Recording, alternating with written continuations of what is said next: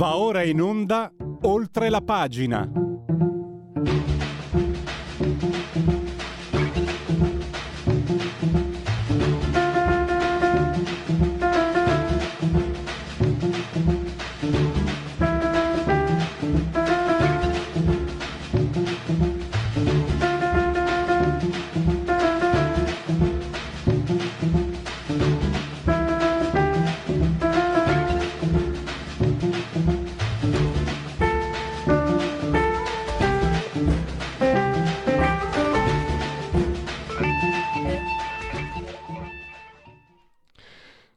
Pagina, rubrica di Radio Libertà. Parliamo oggi, eh, apriamo la trasmissione parlando di informazione, il ruolo, la credibilità soprattutto. L'informazione corrotta è il titolo di, di un articolo che Paolo Fusi ha pubblicato sugli eh, stati eh, generali.com. Credo che eh, Paolo Fusi sia in collegamento, io non posso, eh, non lo vedo perché qui non funziona niente, siamo poveri, siamo piccoli e poveri, eh, lo schermo non funziona ma eh, mi dicono che in collegamento via Skype l'importante è che lui mi, se- mi, ascol- mi senta. Eh, mi senti Paolo? Sì, sì, tutto Pro- ok. Perfetto. Allora, eh, partiamo da quello che è scritto. Eh, sull'informazione prendi spunto da qualcosa che ti ha anche toccato in prima persona, cioè eh, un, uh, un'informazione che ha uh, attaccato una persona che non era colpevole di quello che eh, questa informazione l'accusava. In questo caso abbiamo a che vedere con Youssef Nada, sì, il banchiere libanese uno dei, dei, grandi protagonisti della fratellanza musulmana, un personaggio assolutamente positivo che però per colpa di questa inchiesta che è stata recentemente smascherata è stata messa in cattiva luce. Questo è l'episodio gravissimo in sé che infatti uh, ha anche provocato, mi sembra, il tuo... cioè tu hai, ti sei preso una, una, pausa di riflessione, forse anche qualcosa di più, ma poi anche un interrogarsi uh, su quello che è diventata l'informazione uh, in, questi, in questi ultimi anni. Andiamo per eh, per, gradi, Paolo. Eh, da dove cominciamo? Da questo fatto, da questo episodio che ha eh, rovinato o comunque ha guastato la, la, reputazione di quello che invece era un uomo e un, una personalità assolutamente rilevante e meritevole. Io credo che si possa fare qualcosa di breve per spiegare. Quando c'è stato l'11 settembre, l'intero mondo è impazzito, probabilmente voi ve lo ricordate. Tutti impazziti alla ricerca di Bin Laden e degli amici di Bin Laden e oltretutto cercando di coprire il fatto che le autorità americane avessero fatto scappare i componenti della famiglia di Bin Laden dagli Stati Uniti, perché la famiglia di Bin Laden vuol dire centinaia di persone, cioè eh, è un clan, quindi non è che sono solamente padre e due o tre figli, è una cosa molto grande. E quindi allo stesso tempo questa, questa, questa necessità opposta di George Bush di dare un colpevole al pubblico e di far scappare gli amici suoi. In questa eh, tenaglia è stato preso questo banchiere luganese, Youssef Nada, che nessuno conosceva, nemmeno io, e che praticamente venne indicato sulla lista delle sanzioni, sulla lista nera degli americani, come l'uomo che aveva finanziato con la sua piccola banca al Taqua le, i terroristi che avevano messo le bombe, su, cioè preparavano le bombe per, per un primo attentato negli Stati Uniti nel 93 e poi avessero ehm, pagato la, la, il corso di apprendimento dei, dei, piloti che avevano volato gli jet dopo nel, nelle Twin Towers l'11 settembre. Ebbene, io a quei tempi io facevo giornalista normale, nel senso che io ho tutta una tradizione alle spalle, ho lavorato per Avvenimenti, che era una rivista molto bella che purtroppo non c'è più, ma ho lavorato soprattutto per riviste straniere tantissimi anni, vivendo in Germania e in Svizzera. E quindi io che ho fatto? Quando il mio caporedattore mi ha detto scrivi e mi ha dato il documento con la lista delle sanzioni degli Stati Uniti, e io ho detto con questo documento in mano io scrivo. Oh, se gli Stati Uniti lo mettono sulla lista nera, vuol dire che sta sulla lista nera. E quindi io ho scritto. Dopodiché lui fece una, ebbe una reazione violentissima E io pensai, vabbè, è una delle migliaia di storie di cui uno eh, eh, scrive, per cui c'è un blowback, cioè praticamente una fiammata di ritorno di qualcuno che si sente offeso. A quel punto ho cominciato a cercare di capire chi fosse lui veramente e ho scoperto che è un personaggio estremamente rilevante, né positivo né negativo, perché i personaggi molto rilevanti naturalmente hanno diverse facce, no? E che praticamente lui era sulla lista nera degli americani non perché avesse finanziato il terrorismo islamico, ma perché era un sostenitore della fratellanza islamica, aveva un ruolo importantissimo nella ristrutturazione del potere eh, politico eh, in, nell'Africa del Nord, perché era uno di coloro che hanno sostenuto quella che poi è venuta fuori la primavera araba, che è nata dopo, però, e per questo loro l'hanno cercato di farlo fuori. E quindi io mi sono sentito talmente umiliato dalla mia stupidità che ho deciso di smettere di fare il giornalista, perché mi sono accorto che il giornalismo era morto. Il giornalismo non è più eh, cercare di capire qualsiasi sia la notizia, cercare di informare le persone nel modo più onesto possibile, ma è un caporedattore che è stato pagato da qualcuno per fare eh, gettare fango su il signor X o il signor Y e tu lo fai, scrivi eh, su signor X e signor Y, non solo, ma se cambiano le alleanze, dopodomani scriverai bene delle persone di cui hai scritto male e viceversa. E io ho pensato, non, non sono in grado di fare questa cosa qui, non ho voglia, far, io volevo fare un'altra cosa e quindi me ne sono andato e poi alla fine ho, fatto, ho, ho creato la mia rivista di informazione internazionale e ho ricominciato a lavorare perché Jacopo Tondelli degli Stati Generali è una gran brava persona e mi ha convinto e quindi io adesso scrivo anche sugli Stati Generali insieme al mio gruppo di colleghi. E questa è la storia, insomma, in soldoni. Oh. E qui poi il punto che io ho trovato fondamentale, cioè le notizie che ci hai fornito, il ruolo dell'informazione. Tanto il tuo vecchio direttore, credo fosse il tuo direttore, nel 94, Fracassi, pubblicò un libro che io considero fondamentale, sotto la notizia niente. Cioè 29 esatto. anni fa c'era chi cominciava a porsi seriamente il problema. Certo, stiamo parlando di, di una figura, di, di una mm, preparazione, di una capacità. Io non l'ho conosciuto, ero solo un lettore, però mi ha sempre colpito moltissimo. Tanto, guarda, non sono neanche, se vogliamo, propenso a quella parte politica, ma chi se ne importa? Quando si lavora con onestà e come Fracassi ha sempre fatto. E soprattutto quando si è offerto un saggio fondamentale per... Eh, però no, si, cioè, mm, dopo Fracassi niente, cioè... Eh, chi fa questo mestiere non ha fatto più nulla. Cioè, tu scrivi sull'inchiesta di Jacopo Tondelli, perché Tondelli è uno che, lo conosco, è un, un giornalista, una persona fantastica, un giornalista con la schiena dritta che se n'è andato da testate importanti dove scriveva per continuare a scrivere. Ma quanti, quanti, quanti, possono farlo? Infatti tu comunque una traccia la dai, le piccole testate, le, le, le cooperative, lì c'è ancora forse la possibilità dell'informazione eh, indipendente nel senso che, che, non è, se sei piccolo non vieni condizionato, però è anche vero Paolo, e qui il, il Busillis, il, il problema, che se sei piccolo fai fatica a farti conoscere. Ma sì, scusate che stacco la telefonata. eh, scusa. La Telecom che mi chiede di comprare qualcosa. Dunque, io credo che le, mm, l'opzione non sia più quella tra piccolo e grande come era una volta. Io credo che il condizionamento della stampa ci sia sempre stato, nel senso che io da ragazzo leggevo Il Paese Sera e leggevo il, contemporaneamente leggevo il Corriere della Sera perché volevo avere una visione di tutte e due le parti. E alla fine mi, sono, mi accorgevo già ai tempi che più o meno si scrivevano le stesse storie. Ehm, perché comunque l'informazione è filtrata in ogni caso. Cioè se scoppia una bomba a Dar el Salam in Tanzania quello che ne sappiamo noi è la minima parte ed è comunque filtrata da tutta una serie di interessi.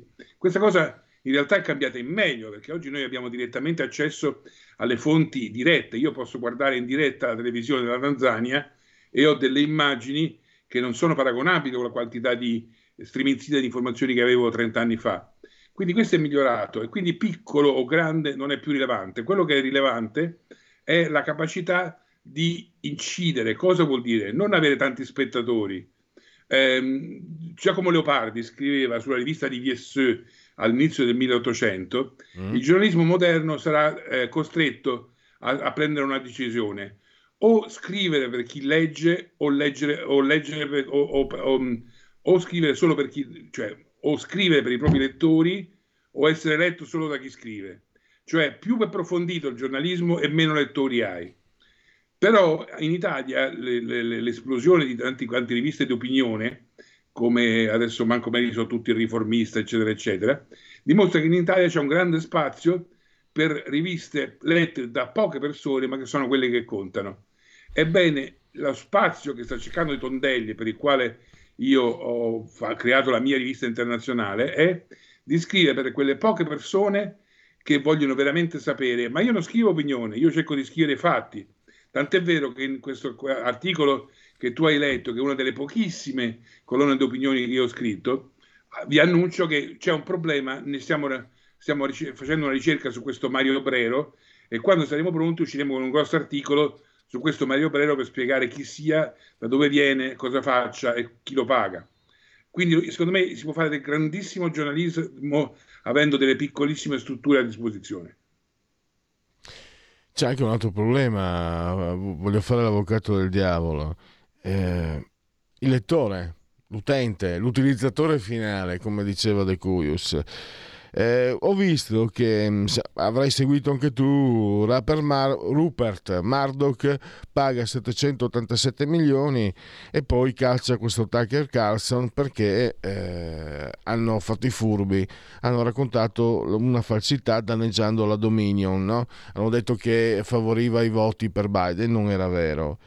Però io ho letto, eh, non ho approfondito, devo essere sincero, però ho letto che questo Tucker Carlson continuava ad avere sempre, e la, e la Fox di Murdoch, continuano ad avere sempre gli stessi ascolti.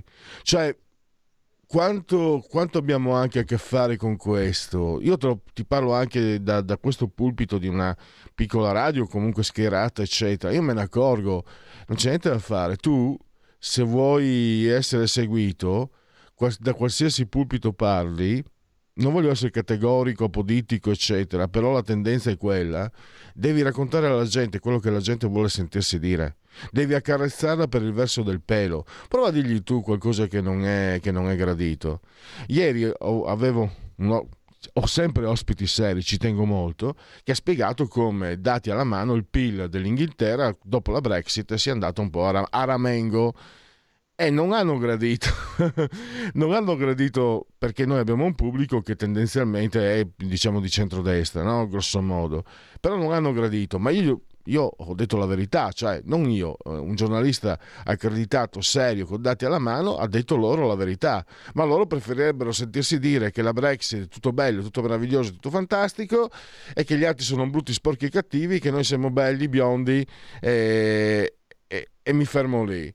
E questo, è un, questo quanto è un problema, Paolo? O, o, uno come te, con l'esperienza che ha, io chiedo, perché io, eh, abbiamo poca differenza di età, ma molta differenza come esperienza. Ti chiedo anche quanto invece può essere il giornalista a. Eh, come dire, indurre eh, il, suo, il, suo, cliente, tra virgolette, a scegliere, a saper scegliere, a saper discernere.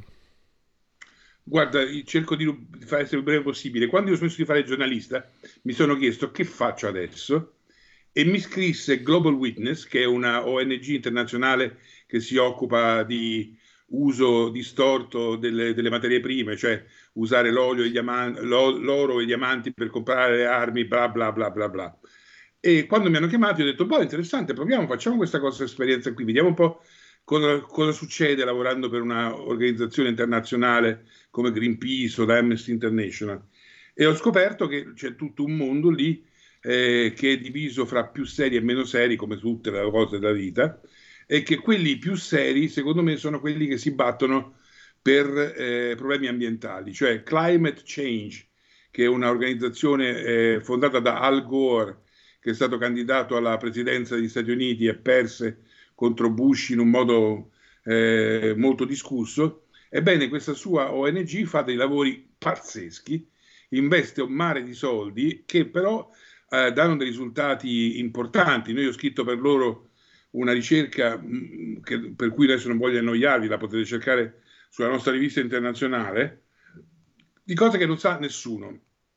Quando l'abbiamo scritta, per un mese non è successo niente. Cioè noi abbiamo avuto uno scoop mondiale e abbiamo detto guardate che ci sono alcuni eh, industriali minerari canadesi insieme a alcuni oligarchi russi che stanno disponendo dei del sistemi di, ehm, di, registrazione delle onde, onde sonore nel fondo dell'oceano e registrano tutto ciò che passa, come se avessero un satellite messo in fondo al mare, e che ha evidentemente uno scopo militare.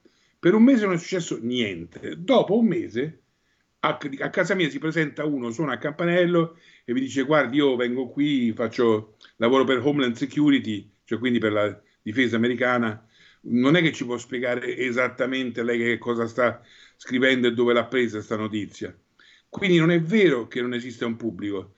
Il fatto è che il pubblico diventa sempre di meno perché le persone che leggono e capiscono diventano sempre di meno. Cioè c'è un enorme analfabetismo di ritorno per cui la gente sia che si definisca di destra, sia che si definisca di, di sinistra, come diceva il più grande poeta italiano Giorgio Gaber, alla fine non fa nessuna differenza. La vera differenza è fra persone informate e persone disinformate.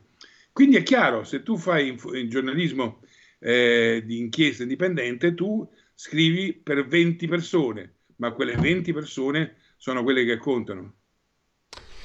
Eh, Paolo, eh, sono sempre, d'accordo, sempre, mm, sono d'accordo con te, sempre per tutto quello che dice. Un piccolo dissenso. Tanto noi qui ci ispiriamo, in, per carità, eh, non, sperando di, di, di, non, di, non, occupare spazi che non ci sono propri. Ci ispiriamo moltissimo alla figura di Gaber, ma io credimi, Paolo Eugenio Montale, per piacere, Eugenio Montale, quando si parla del più grande poeta italiano, anzi del più grande poeta di sempre, fammi dire Eugenio Montale. Eh, Paolo, però io insisto, eh, tu qui stai parlando, stai, stai esponendo eh, queste situazioni, ma comunque eh, si fatica a trovare spazi dove il giornalismo si interroghi siamo ancora sul fascismo, antifascismo, siamo ancora su queste cose qua. Io mi ricordo che ci fu un dibattito, mm, ero ragazzo, non, ero, non mi interessava, non pensavo neanche mai di fare il giornalista. Ci si interrogava sulla pubblicità, sui giornali addirittura quella volta. E ponendosi dei dubbi leciti secondo me, perché alla fine non è che siamo eroi, non è che se il caporedattore e il direttore ti vengono a dire guarda che questa cosa non la puoi scrivere perché lo sponsor ci, ci dà 500.000 euro l'anno e se tu rompi le balle ci manda a casa tutti, quindi prenditi le tue responsabilità, nessuno è un eroe. Non è, si è spento quel dibattito. Eh, non sto parlando, ovviamente non voglio fermarmi alla pubblicità, però non, permettimi di tornare un po' all'inizio. Cioè, chi fa questo mestiere non si d'accordo. interroga. Prego, prego. Il giornalismo è morto nel 1974 come tutto il mondo che abbiamo sognato.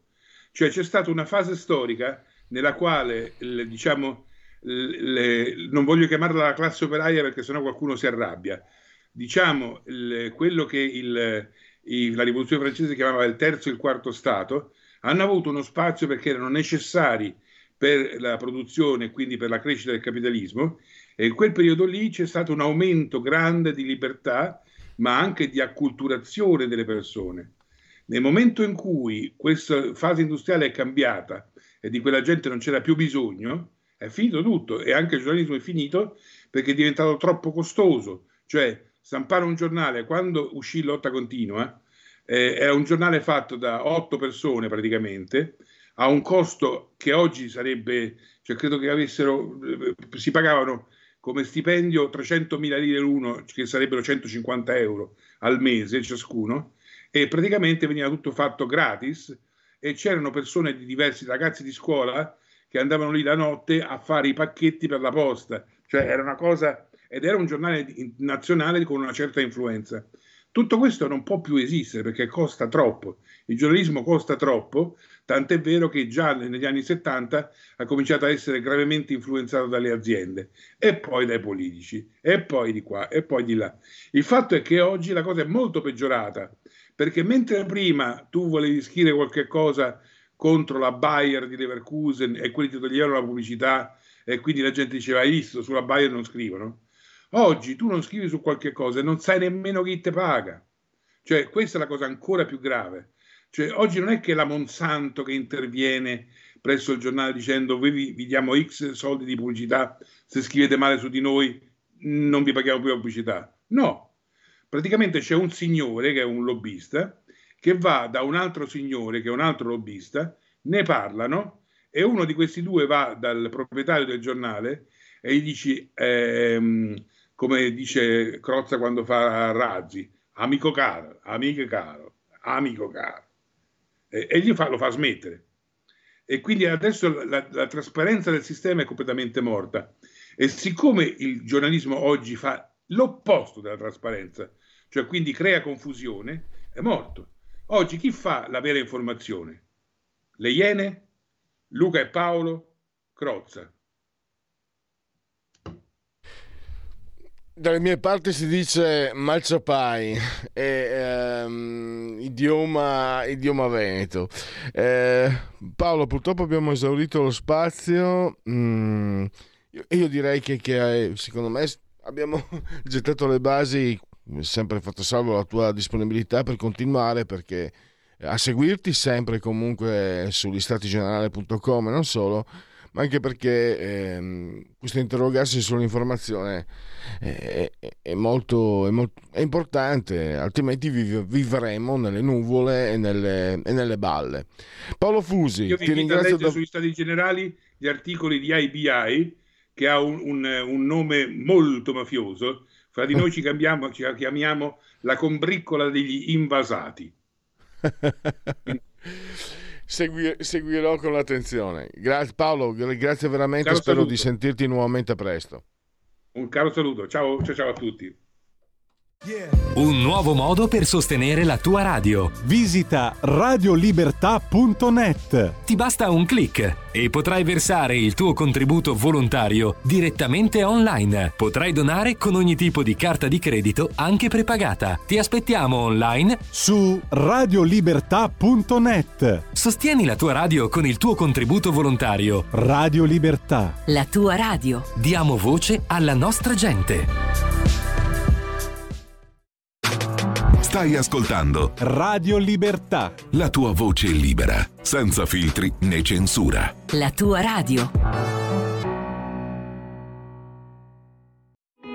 In quanti ti promettono trasparenza, ma alla fine ti ritrovi sempre con la bocca chiusa e non puoi dire quello che pensi. Radio Libertà non ha filtri né censure, ascolta la gente e parla come la gente.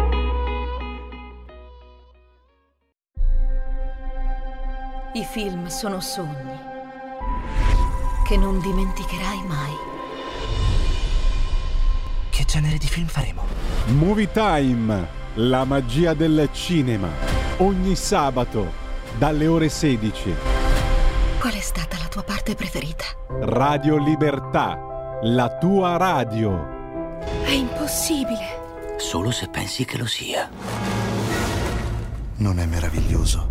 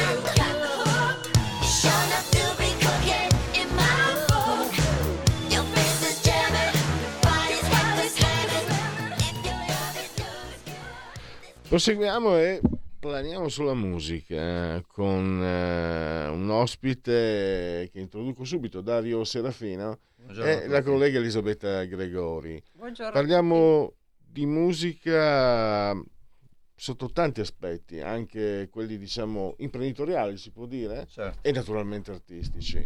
Eh, rompiamo l'indugi, cosa dici? Facciamo sentire i prodotti musicali. Facciamo- iniziamo è- dal prodotto. Chi è Dario Serafino sul pentagramma? Un attimo solo.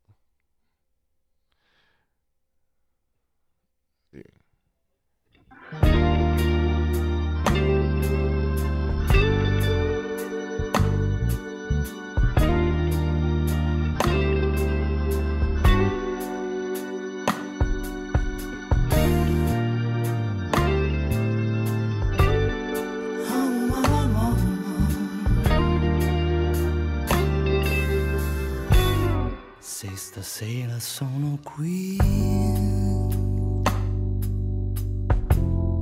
è perché ti voglio bene. È perché tu hai bisogno di me. Anche se non lo sai.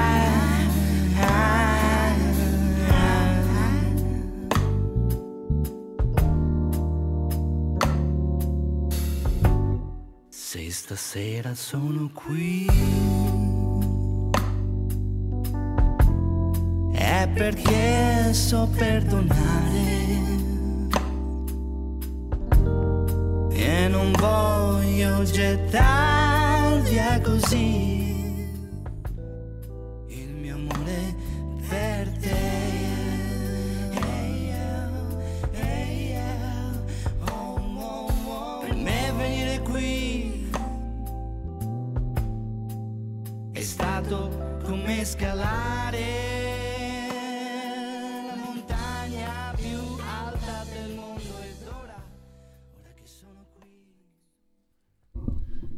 Allora, abbiamo ascoltato la canzone, la nuova canzone cover, tra virgolettine, di Luigi Tenco, se stasera sono qui. Allora, io prima di far parlare Dario, volevo far ascoltare proprio un assaggio, un pezzettino della versione di Tenco e poi capire come è arrivato a questa versione attraverso un altro at- artista importantissimo, per lui, per noi, per tutti.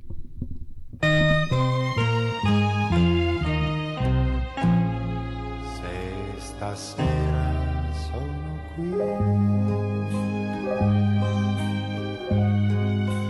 È perché ti voglio bene, è perché tu hai bisogno di me, anche se non lo sai. Se stasera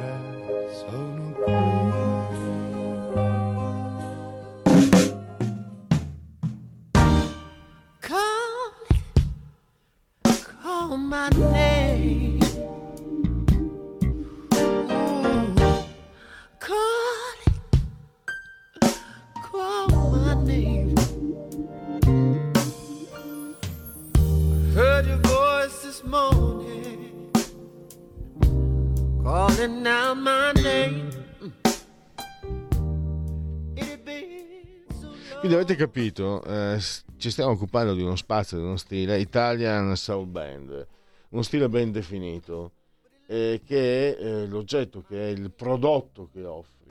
Facciamo un passo indietro, come arrivi a costruire questo prodotto, in che forme? Ho visto anche nel tuo sito, eh, ci sono tanti ambiti, anche il jingle, anche la colonna sonora, per esempio mi- mm, anche la- la- la cover, che offre la possibilità di rileggere, no, proprio abbiamo sentito Prince, le, le cover delle sue canzoni che hanno vissuto di, di vita propria e che addirittura eh, sono andate anche oltre forse, no? perché eh, ce, ne sono, ce n'è più di qualcuna. Allora, chi è, intanto chi è Dario Serafino e dove, mm, dove ti muovi, diciamo, come... Beh, io nasco come cantante, prima di tutto, quindi che è una cosa che mi è stata tramandata dalla mia famiglia perché i miei genitori cantavano, andavamo a fare le gite, cantavano, cantavano, quindi andavamo con i miei fratelli, eravamo sei personaggi canterini in giro per l'Italia e, mm, e quindi questa cosa per me è molto naturale. Da lì poi l'esigenza di avere, mm, di mm, dover approcciare uno strumento. Non ho praticamente, ho studiato poco, ecco, sono autodidatta e pian piano ho iniziato con, eh, con le cover, quindi eh, le cose Pino Daniele, Bennato, cose che a quei, a quei tempi si suonavano, poi pian piano ho approcciato alla musica soul e mi si è aperto un mondo pazzesco perché andava a far risuonare delle, delle frequenze che mi, mi facevano stare bene, nei quali io, nelle quali io mi, mi esprimevo bene. E, e quindi niente, pian piano però Mi ha sempre incuriosito, eh, sono ignorante in materia, trovo che ehm, lo spazio culturale e musicale italiano si sia sposato, si sposi per la bravura tecnica moltissimo con il jazz Mhm. e trovo anche il soul, per esempio non il rock, secondo me Italia e rock sono l'acqua e olio, anche se qualcuno può pensare il contrario. Ehm, e, e quindi eh, tu hai trovato questo nei, tuoi, nei tuoi percorsi, eh, mi sembra di capire, cioè questo spazio che eh, chi vive la nostra cultura, la nostra, la nostra conoscenza, anche musicale e non solo, eh, trova quasi naturale perché si è, si è sentito anche nella tua interpretazione, c'è qualcosa. Ecco, il soul, per- io parlo con ignoranza, quindi mi prendo questa licenza. Il soul, quando senti eh, cantanti italiani che si esprimono in soul, eh, senti una certa spontaneità. Mi è Sì. venuto in mente, lo hanno riesumato il sabato italiano. Non è proprio forse soul, però te- so no, sei giovane, ma anche tu sei giovane, ma forse ti No, ricordi. ti ricordi è un brano dell'81 ebbe molto successo che in un certo modo lo possiamo anche definire soul ed era anche Sì. molto spontaneo. Ci sono molti esempi. Caputo si chiamava il Sergio Caputo, sì, sì. Ci sono molti Non esempi so se nella... sia corretto proprio inserirlo nel genere soul, ma mm, Lui fa un pochettino più di swing, però la Sì. chiave è comunque quella Ecco. comunque che rientra nella black music, c'è comunque un, un- un occhio eh, verso, verso la black music, cosa che comunque nella musica italiana è sempre stata presente, soprattutto come, ehm, ehm, come si dice, mm, come riferimento, come io attingo alla musica black, poi la, la trasformo in un prodotto adatto agli italiani. Però quest'ultima operazione, a parer mio, è stata fatta non tanto bene perché è stata privata della, della, mh, della radice e della, e- della mh, visceralità della musica soul. Se noi vogliamo fare un, una- tracciare un link eh, un- tra la musica soul, la musica black e la, la musica italiana, andiamo sicuramente al bel canto, alla musica napoletana. Quando si ascolta la musica ne- nat- napoletana, tipo eh, Giacomo Rondinella, ehm, ehm, come si chiama, Alt- altri Taioli, per esempio.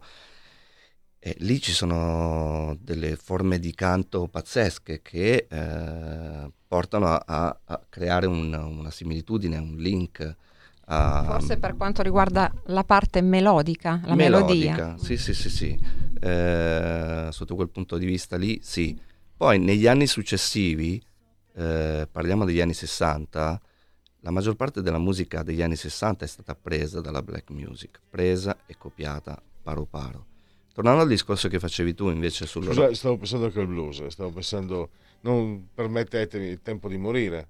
Sì. Eh, più black music il tempo di morire. Sì, sì, sì, Eh. se andiamo a prendere da tutta la musica italiana, la maggior parte ha quello spunto lì. Solo che poi è stata italianizzata, melodi- cioè resa un po', un, po', un po' troppo semplice, un po' troppo mh, terra terra. Strofa e ritornello. Sì, sì, ma anche, anche nell'esecuzione, nel senso che secondo me la musica napoletana a livello di ritmica e melo- melodia era qualcosa di eccezionale, per questo l'ho paragonata alla soul music. La musica poi che è arrivata dopo, la melodia non era, era, era bella, erano belle melodie, ma non erano incollate, incastrate al- a- a- alle basi, alla ritmica, cioè veniva poi meno sempre la ritmica, mentre il soul ha una gra- un grande groove e delle grandi melodie e grandi interpretazioni. Quindi quello che io istintivamente faccio con non solo le mie canzoni, ma anche con la re- reinterpretazione di questi brani italiani, è quello di riportare un po' a, ehm, la musica a un aspetto ritmico e melodico legato insieme. Quindi creare questo- questa atmosfera dove cerco di far entrare le persone e creare questa eh, questa empatia e questo e- e un, un certo trascinamento, insomma. E eh, veniamo un po' alla traduzione, diciamo, sulla realtà, no? quello che è la parte artistica, poi hai, saputo eh, tradurlo, come diceva Elisabetta, nella pratica, il progetto. eh, come si- ti sei mosso? Che spazi hai trovato? Perché immagino tanta concorrenza, ma tanta concorrenza, ma anche tanti- tante porte chiuse, tanta fuffa, magari è difficile. Sì, concorrenza non tantissima e questo è stato il problema, non essendoci un mercato della musica soul. Infatti l'idea di The Italian Soul nasce proprio perché decidendo a un certo punto di voler fare musica mia, eh, mi sono accorto che era difficile proporla, cioè io difficile proporla no, era, eh, non, non avevo riscontri, eh, ricevevo sempre la solita risposta l'Italia non ha questo mercato e quindi non possiamo produrti bello il disco, ma non c'è una scena soul. Molti magari dicevano no, è troppo americana. E io non, ho, non mi sono arreso, ho creato questo progetto per creare proprio un- un- una via, insomma, un- uno scenario di musica soul in Italia e ho prodotto il mio, il mio disco e quello di un altro ragazzo con cui collaboravo. E da qui il progetto, io inizialmente il progetto erano il mio disco e il disco di questa persona qua. E successivamente il progetto è cresciuto perché io dovevo comunque continuare a costruirla questa strada del soul in Italia e pian piano la cosa è cresciuta, ho creato un blog, Mhm. ho cominciato a parlare in Italia, quindi con eh, la lingua italiana, a parlare della musica black nel mondo e pian piano questo blog ha, ehm, ha avuto più... Ha avuto successo. S- In primo luogo, diciamo che la, la prima svolta è stata in, in Francia, perché in Francia sono stato notato perché avevo parlato di artisti francesi. Comunque il- l'ambito in cui noi parlavamo nel blog era sì musica internazionale di alto livello tipo D'Angelo, eh, The Roots, eh, tutta una serie di, di artisti eh, abbastanza contemporanei, ma anche di, musi- di artisti nuovi, artisti ehm, eh, ancora a- agli esordi. Quindi da- da- dalla Francia ho avuto una certa attenzione e quindi c'è stato proprio uno scambio, no? loro mi offrivano, mi mandavano, eh, mi, mi proponevano artisti e noi di conseguenza eh, scrivevamo e recensivamo nel, nel nostro blog. Poi la cosa è- si, è, mh, si è allargata a tutto il mondo perché tuttora oggi noi riceviamo tante richieste da tutto il mondo, Australia, Inghilterra, America. Il tempo stringe, eh, fammi mh, chiedere, anche a beneficio di chi ci ascolta, i primi passi, proprio l'ABC, come magari qualche giovane, innanzitutto tanta gavetta no? Ho- tanto esercizio, mi Sì, immagino, sì, ma sì, poi dove guardare, dove muovere i primi passi per cominciare ad eh, orientarsi? Allora, eh, per chi fa soul music posso parlare, visto che è un, un ambiente, è un genere che grazie a Dio negli ultimi anni sta avendo un pochettino più, da- più di attenzione. Eh, il consiglio che do io, soprattutto perché vedo molti artisti di musica soul agli esordi che dopo qualche anno si omologano un po' alla musica italiana e strizzano l'occhio all'aspetto commerciale. Eh, il consiglio è quello che- di trovare delle persone che credono veramente in voi, fanno parte di quel mondo della musica black, quindi hanno una competenza sotto questo punto di vista e hanno una grande passione. Eh, noi lo- principalmente lo facciamo perché è, una, eh, è la cosa che ci rende vivi più che discorso di business, anche se il business è, è- è- molto importante. Però eh, il consiglio è di trovare delle persone, cercarle, non smettere mai di scrivere, proporsi e affidarsi a delle persone che hanno una grande passione e una grande competenza. L'altra è quella comunque di, eh, a livello artistico, perché questa è una cosa carente anche nella musica soul, che molti invece si dedicano all'aspetto del groove, all'aspetto dell'arrangiamento, del suono, della, della tecnica, ma poi mancano le canzoni. La prima cosa nella musica sono le canzoni, qualsiasi genere si faccia, c'è- ci deve essere una canzone dietro, una canzone che può essere cantata anche senza strumento o chitarra e voce Mhm. o piano e voce. Se non c'è la bella canzone, dedicate- dedicare tutta una vita a, a- a- produrre il proprio disco, eh, la cosa non, non- non- funziona, non funziona. Quindi posso dire canzone progetto, uguale progetto. Sì. Per chiudere, c'è questo link poi con Prince, eh, non casuale. No, Prince eh, diciamo che arriva comunque da una, eh, da una base che io ho come mm, artisti di riferimento che ascoltavo quando ero bambino, quindi mm, Bee Gees, Earth, Wind and Fire, Cool and the Gang, tutto quel funk. In più avevo in parallelo, parliamo dei 10 anni, 12 anni, avevo i, le Zeppelin, ehm, The Purple, eh, tutta una scena rock. Quando è arrivato Prince eh, Ha messo insieme tutti i mondi. ho, to- ho trovato un grande maestro che non solo mi insegnava a,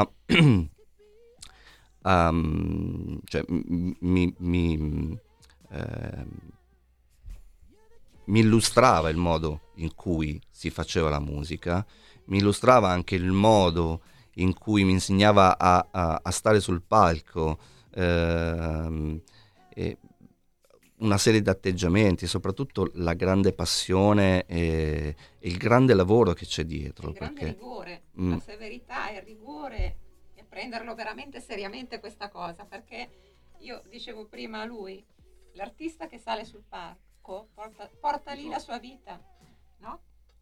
L'artista che sale sul palco porta lì la sua vita e quindi eh, questo è il segnale, no? Che devi... Sì, sì, sì, sì. Io mi sono ritrovato, vabbè, ho ascoltato Prince, conosco Prince in, in tutte le sue forme. Poi a un certo punto, quando mi sono messo a fare il mio disco, ho messo da parte Prince.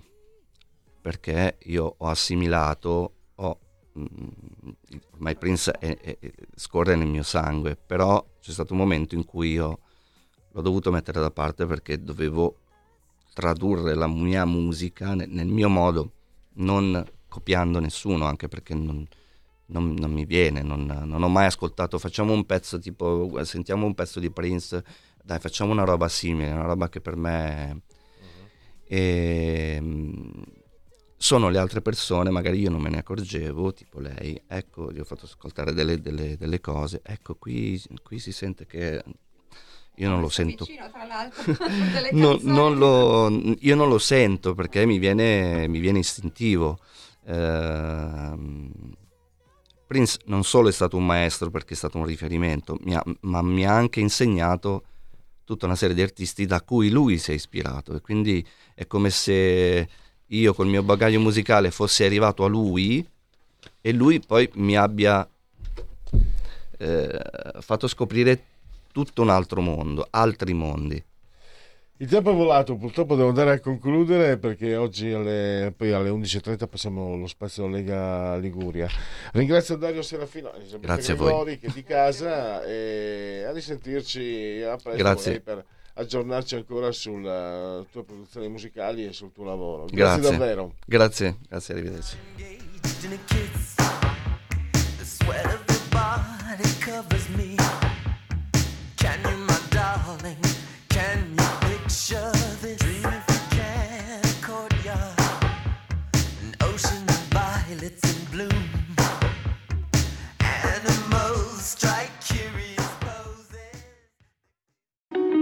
Segui la Lega è una trasmissione realizzata in convenzione con La Lega per Salvini Premier.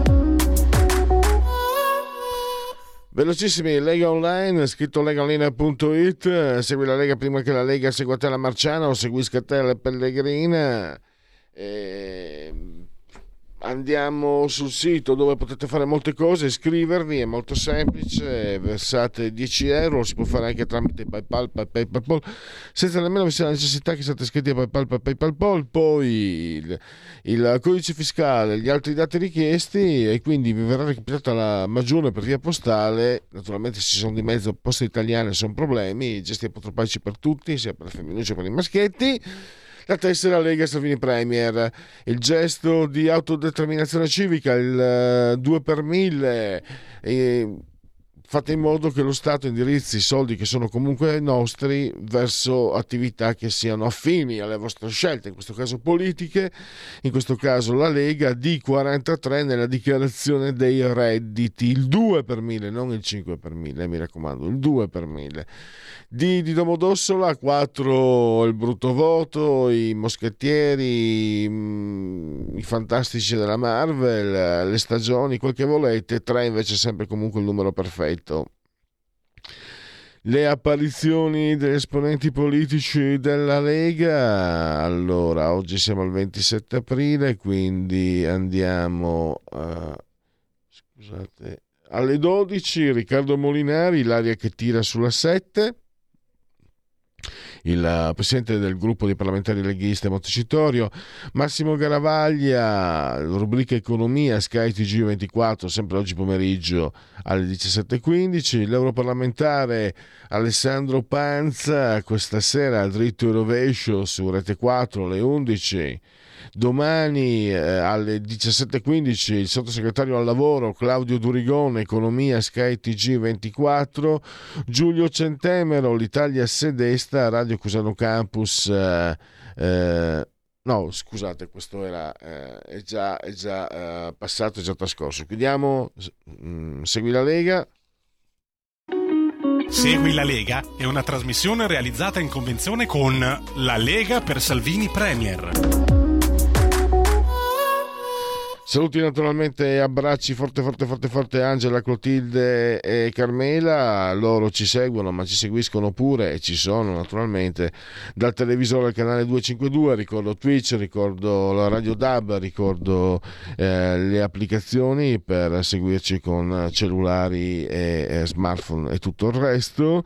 E chiudo con genetriaci, ricorrenze e commemorazioni. Il, l'ottavo giorno di Fiorile, mese del calendario repubblicano, un giovedì Zoibe 27 di aprile, anno eh, domini 2023 20 e 23.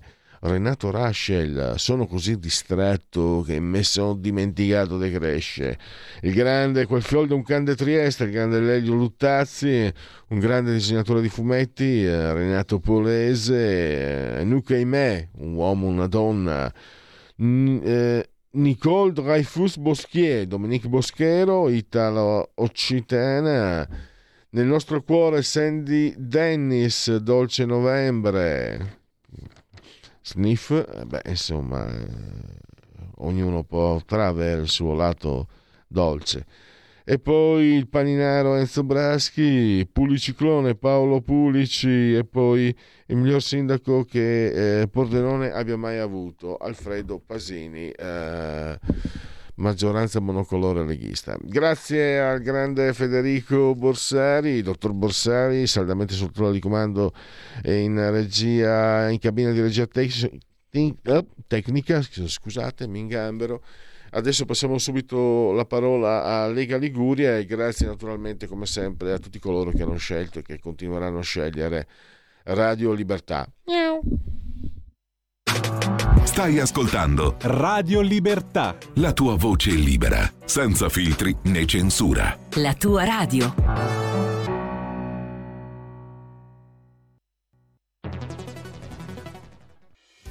Quotidiano di Sicilia, il quotidiano d'Italia, l'informazione che ribalta i luoghi comuni, una vera visione dei fatti, l'Italia vista da sud.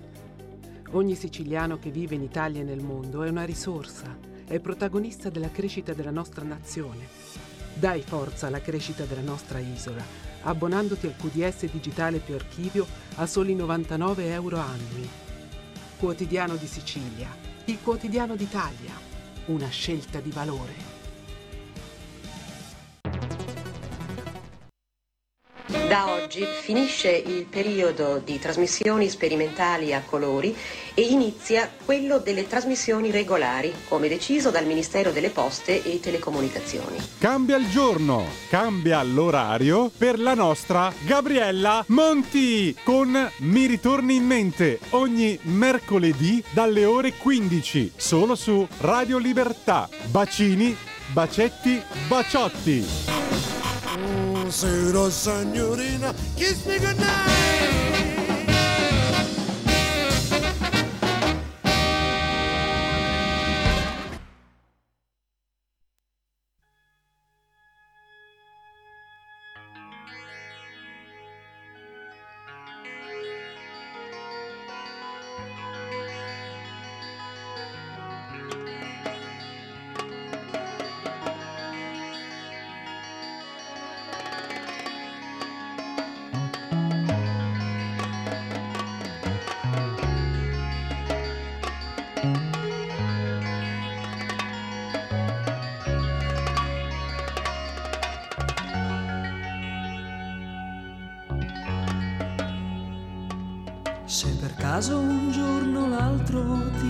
Trovassi solo, sai, senza una compagna che poi ti aiuta nei tuoi guai. e se poi il cielo blu si chiude all'improvviso su di te, E ti senti come un ladro che ha paura anche di sé, guardati allo specchio e guarda un poco, un poco intorno a te.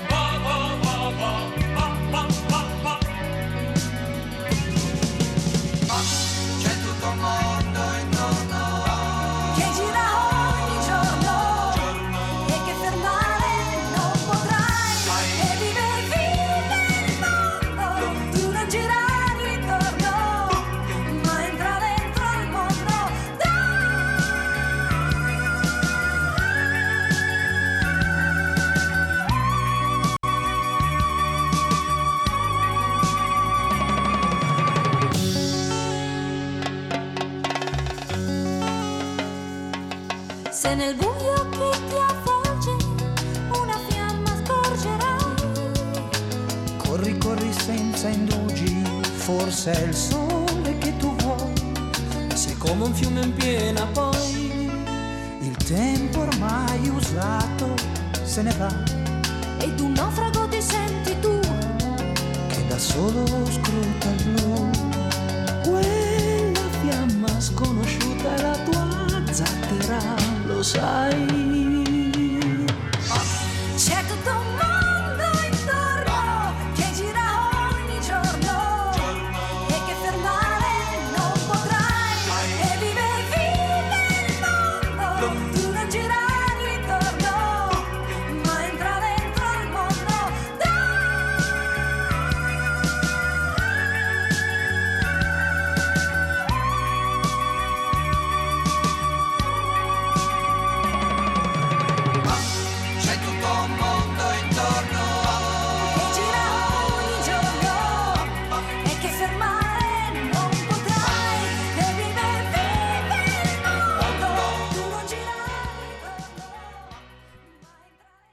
E per Lega Liguria diamo subito la linea a Fabrizio Graffione.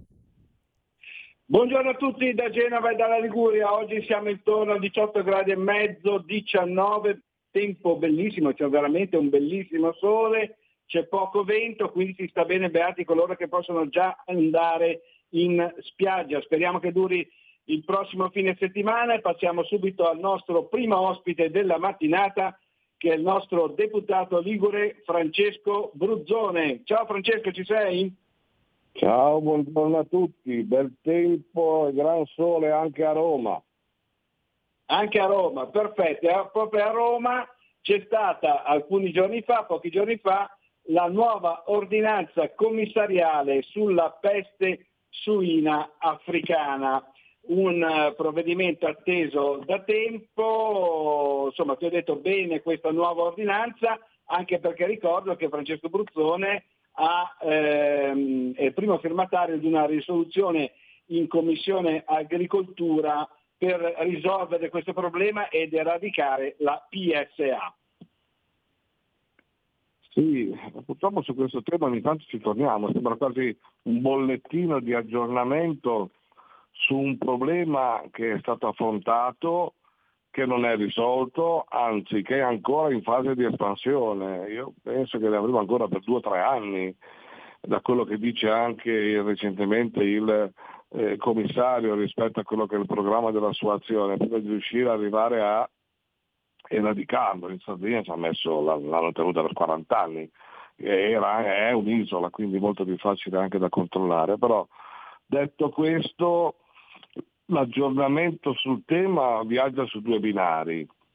Da una parte quello che avviene sul territorio e quindi una importante espansione delle malattie, importante in senso negativo lo dico, ma si sta espandendo dal punto di vista dell'allargamento geografico, sono altri comuni che eh, sono state ritrovate carcasse decimali perché si diffonde tramite i suini selvatici positivi alla PSA, si sta mh, ampliando anche dal punto di vista della forza, questi forse saranno quelli che vediamo adesso sono un po' i risultati dell'inverno, notoriamente i virus come questo, come quello del Covid ad esempio, l'abbiamo purtroppo visto anche lì durante il periodo invernale col freddo il virus cammina di più e quindi in intere zone dove il numero delle carcasse trovate o comunque quelle sulle quali si pensa eh, si pensano dei, numeri di resistenza sono molto alte, quindi nella Valle Erro ad esempio che è la valle che eh, da, da, da, dal confine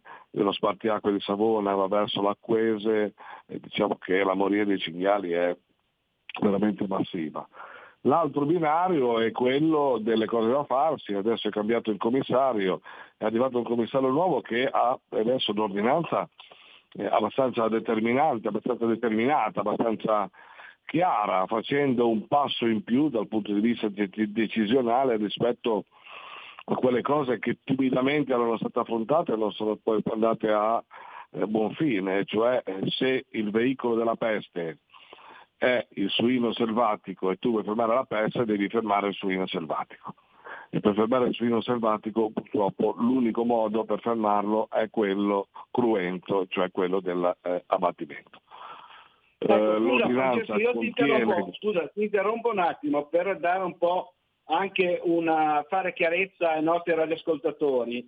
Io ti leggo i dati che mi sono arrivati eh, dall'ultimo aggiornamento dell'Istituto Zooprofilattico Sperimentale del Piemonte Liguria Valle d'Aosta di lunedì scorso, cioè di lunedì 24 aprile. Le carcasse infette sono ora 612, 11 più rispetto al comunicato precedente, una in Piemonte dove il totale dei, dei casi cresce a 379, 10 in Liguria dove salgono a 233. Il nuovo caso si registra a 9 Ligure eh, ad Alessandria, 10 nuovi casi liguri sono stati registrati, 8 in provincia di Genova, eh, precisamente a Rossiglione, a Serrarico, a Tiglieto, 2 in provincia di Savona, una a Cairo Montenotte e una Varazze e con il caso di, eh, di Cairo Montenotte diventano 82 i comuni in cui è stata osservata almeno una positività alla peste suina africana. Questo è il comunicato ufficiale dell'Istituto Zooprofilattico che conferma esattamente quello che stavi dicendo eh, tu poc'anzi. Scusami l'interruzione, ma volevo fare veramente chiarezza perché è un problema che si sta eh, espandendo veramente eh, non soltanto alle Liguria, ma al Basso Piemonte. Siamo quasi ai confini, perché c'è anche Cabella, quasi ai confini con l'Emilia Romagna. E, insomma, è un problema eh, molto importante, molto sentito sul nostro territorio. Dice, dicevi tu nuova ordinanza fare, occorre fare gli abbattimenti, occorre preservare anche l'outdoor. Occorre fare abbattimenti partendo dall'esterno verso l'interno per cercare di creare un vuoto sanitario rispetto a questi problemi. Laddove c'è, eh, cito solo un dato, tra questi comuni che, è, che è quello del comune di Sassello, che non è un gran comune, ma insomma è, è lì eh, 50 casi solo del comune di Sassello, quindi si sta approfondendo, ripeto, poi non ci sono eserciti che cercano, eserciti di persone che cercano le carcasse.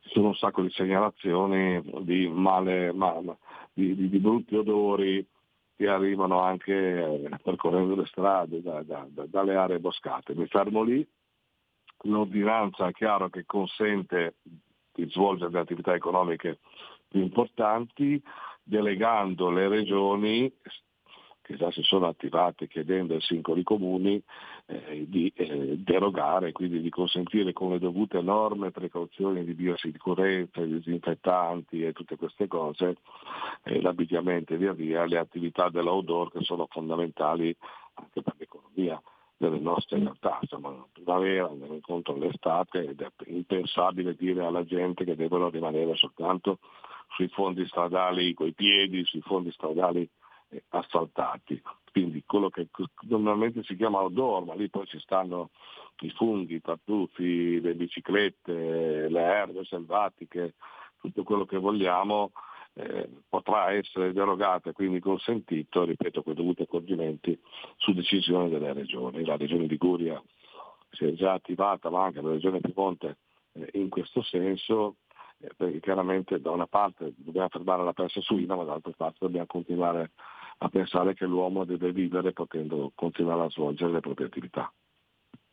Ecco, viene riconosciuto anche un importante ruolo di gestione faunistica ai cacciatori. Le squadre potranno quindi intervenire con i loro ausiliari non solo come mera attività di caccia, ma nel ruolo di controllo faunistico, quindi al di fuori dei tempi e delle giornate previste dal calendario venatorio. È corretto Francesco? Sì, guarda, qui, qui non è più un problema di caccia al cinghiale come storicamente siamo abituati ad affrontarlo.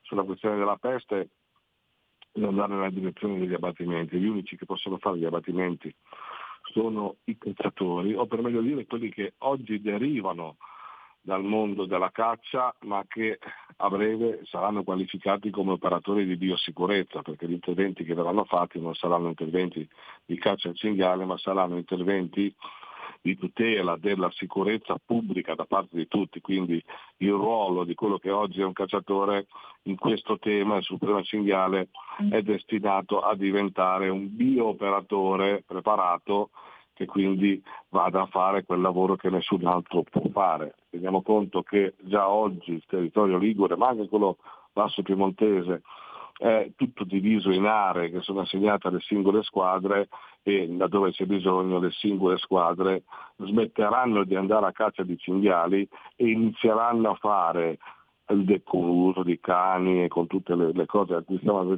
normalmente abituati, il depopolamento dei cinghiali. È una questione questa che va a, a ha due aspetti. Uno, quello concreto, che è quello di perseguire l'obiettivo sul territorio. Sto parlando di territorio aggressivo pastorale, non dei centri abitati, è evidente. Quindi io rigetto tutte quelle bellinate che abbiamo letto, caccia aperta in città, eccetera, sono strumentalizzazioni di animali, follie animaliste che non corrispondono assolutamente alla verità. Nelle aree agro-pastorali saranno loro a fare questo lavoro, perché sarà un vero e proprio lavoro nell'interesse di tutti, quindi non è una, una cosa ludica come qualcuno potrebbe interpretare eh, la caccia. Tutto il territorio è diviso in zone, ogni squadra ha la sua zona e quindi ci sarà bisogno di fare un importante coordinamento su questo tipo di attività, agganciando però un ruolo anche a qualcuno che oggi ha bisogno di strutturarsi meglio, cioè le strutture veterinarie delle ASL, perché poi eh, l'animale che trovi, la carcassa che trovi, infetta o non infetta, non può essere trattata eh, da, personale, da, persone così eh, semplici persone, ma ha bisogno di essere accuratamente trattata da strutture veterinarie che eh, in Liguria sicuramente ad esempio dobbiamo rafforzare. Ecco, dal punto di vista diciamo così normativo, Ti sento male, eh, pronto, ti sento male. Questo mi senti male? Sì, malissimo. Allora, molto mi senti adesso? Mi senti meglio? No, appena appena. Dimmi pure. Allora, dunque dicevo, dal punto di vista eh, normativo, eh, ma anche politico, questa nuova ordinanza commissariale risulta in piena sintonia con la risoluzione che ha presentato la Lega a tua prima firma in Parlamento?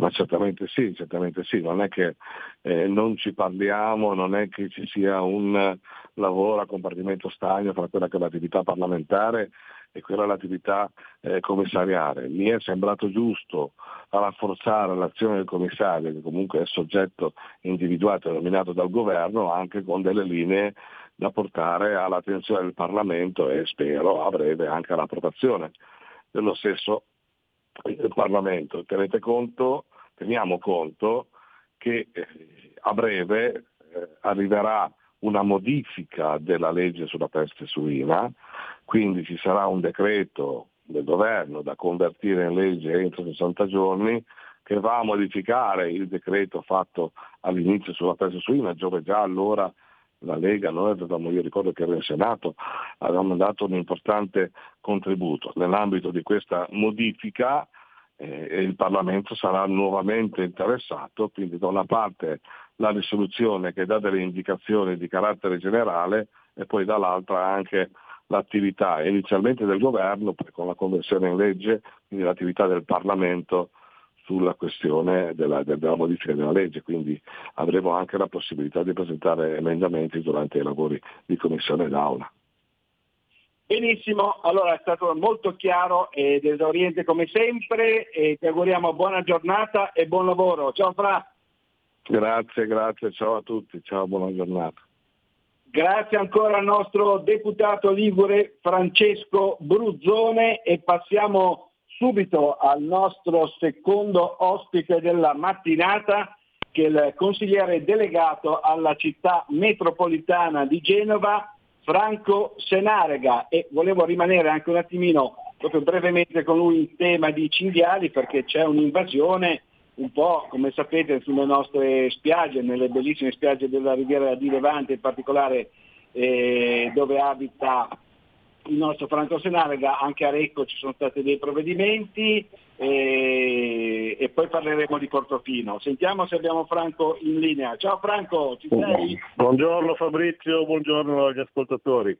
Presente. Allora, dunque abbiamo parlato della peste suina sul territorio agro-silvo-pastorale, quindi non in città e invece, dicevo prima, c'è, c'è ancora questa invasione di cinghiali sul nostro territorio costiero? Ma I cinghiali purtroppo sono presenti in numero elevato, si spingono proprio sulle spiagge, anzi devo dire forse sarà difficile da credere, ma sono stati anche trovati al largo allegramente verso nuotare verso le coste di Recco e Camogli. Ecco, quindi si spingono anche in mare ultimamente. Un problema, un problema sentito per il controllo. Ovviamente questi animali non possono scorazzare per la città perché ci sono stati anche episodi di aggressione, ci sono stati episodi molto frequenti di, di questi cinghiali che vanno a impattare su motorini, scooter e auto creando anche dei problemi di sicurezza stradale. Quindi ben venga una limitazione, una selezione che riporti a un numero compatibile con quelli che sono nostri, le nostre zone, i nostri territori. Ecco. Benissimo, no, è per avere un po' chiarezza perché ci stiamo eh, diciamo, approcciando alla nuova stagione estiva, sta iniziando la nuova stagione turistica e, e, volevo appunto poi parlare un attimino di Portofino perché mh, volevo ricordare innanzitutto la bellissima passerella che è stata realizzata grazie a te come città metropolitana di Genova tra Santa Margherita Ligure e Paragi proprio alle, alle porte di Portofino e mh, io ti dico personalmente sono andato lo scorso fine settimana c'era pieno di gente usatissima, veramente utile e veramente bellissima, magnifica proprio su questo mare stupendo. E però volevo ricordare anche che a Portofino, come in altri comuni della Liguria, si stanno eh, diciamo, emanando delle, delle ordinanze, i comuni stanno ordinando delle ordinanze sui vari divieti. Uno che, eh, ne cito alcuni, per esempio girare scalzi o in bikini fuori dalla spiaggia, eh, bivaccare lungo le, le strade, le stradine dei nostri comuni affacciati sul mare, eccetera. E una che in particolare ha suscitato scalpore è quello del divieto dei selfie, che in realtà poi non è così, lo vogliamo ribadire perché anche il sindaco di Portofino ha spiegato che non è così, ma mh, è stata un'ordinanza di buon senso diciamo, per evitare eh, questi, questi raggruppamenti, questi, questi- queste masse di persone, specialmente per quanto riguarda l'afflusso eh, dei turisti che arrivano tramite i tour operator. Ecco, ci spieghi un po' cosa è successo?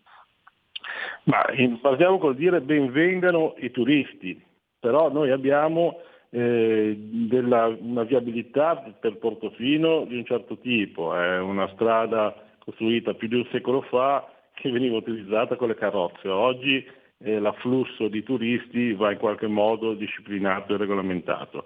Eh, regolamentato perché? Perché anche a favore di chi vuole godere di questo borgo magnifico, quindi anche eh, per poter girare, per poter appunto visionare, apprezzare le bellezze che offre il nostro territorio, in alcuni punti va introdotto una regola che è semplicemente di buon senso. Ed è quello che ha fatto l'amministrazione di Portofino, quello che stanno facendo altre amministrazioni. Quella del divieto di selfie è una, una sciocchezza che è stata riportata su un giornale inglese che forse ha mal interpretato l'ordinanza.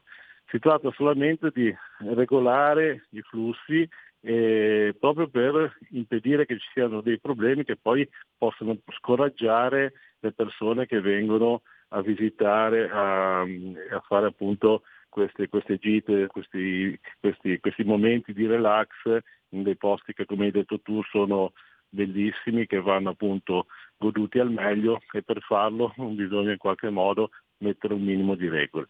Eh, questo, questo è quello che è stato fatto. La passerella sì è stata ricostruita dal comune di Santa Margherita in parte e dalla città metropolitana nel tratto di strada che nel 2018 era collassato per la violenta mareggiata che ha segnato un po' tutta la nostra costa.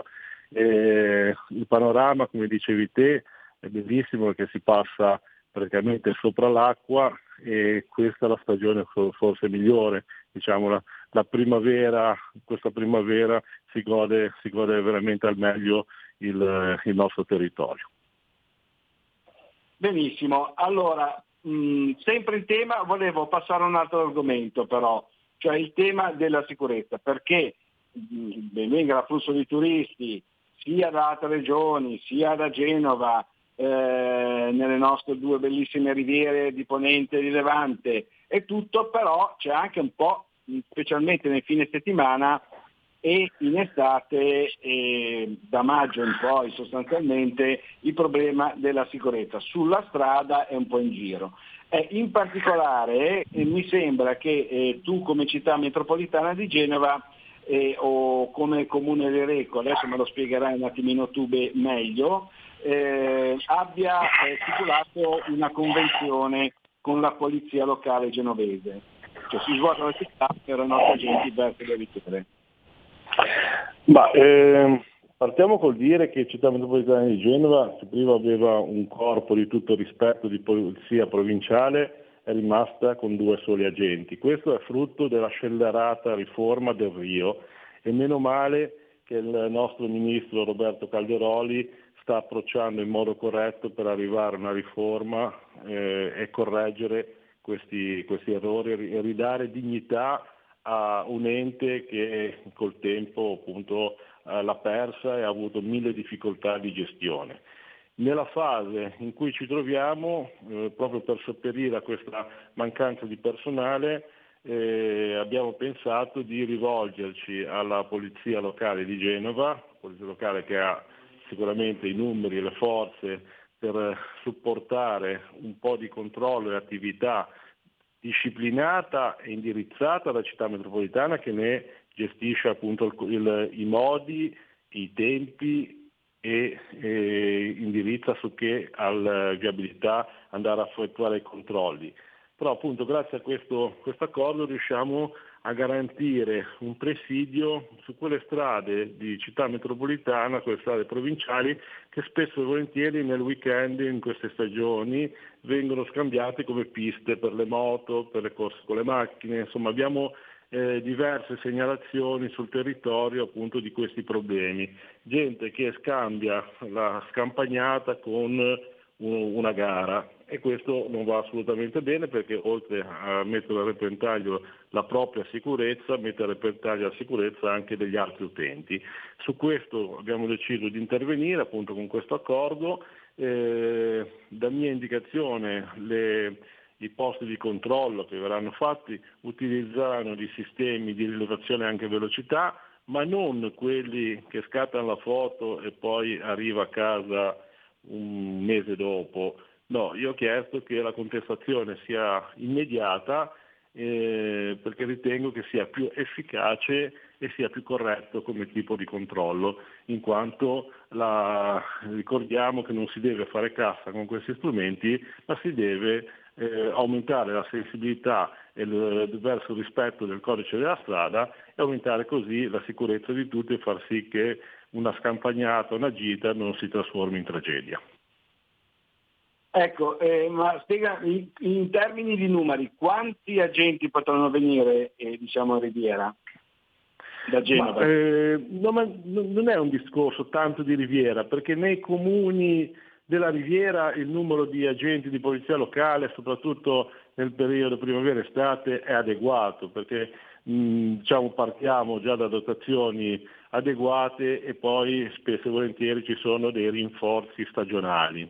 Il- questo tipo di controllo verrà effettuato più nelle strade dell'entroterra che non- magari uno dice "Eh, in questa stagione sono tutti al mare, no, invece per fortuna, dico io, viene anche utilizzato, vengono anche frequentate tutte quelle belle eh, colline, eh, eh, punti diciamo dove ci sono anche dei ristoranti, delle trattorie che sono molto appetibili, quindi c'è anche un, un turismo di questo tipo e là sulle strade, soprattutto del nostro immediato entroterra, registriamo questi problemi e su questi problemi tendiamo- intendiamo intervenire, come dicevo prima, con delle pattuglie di polizia locale che poi Perfetto. verranno, verranno, eh, indirizzate dal, dal nostro personale. Ti ringraziamo, sei stato chiarissimo, ti auguriamo buona giornata e buon lavoro. Ciao Franco. Buona giornata a voi, grazie. Grazie ancora al nostro consigliere comunale di Recco e consigliere delegato alla città metropolitana di Genova, Franco Senarga. E per il momento da Genova e dalla Liguria è tutto. Linea a Milano da Fabrizio Grazione. Avete ascoltato oltre la pagina.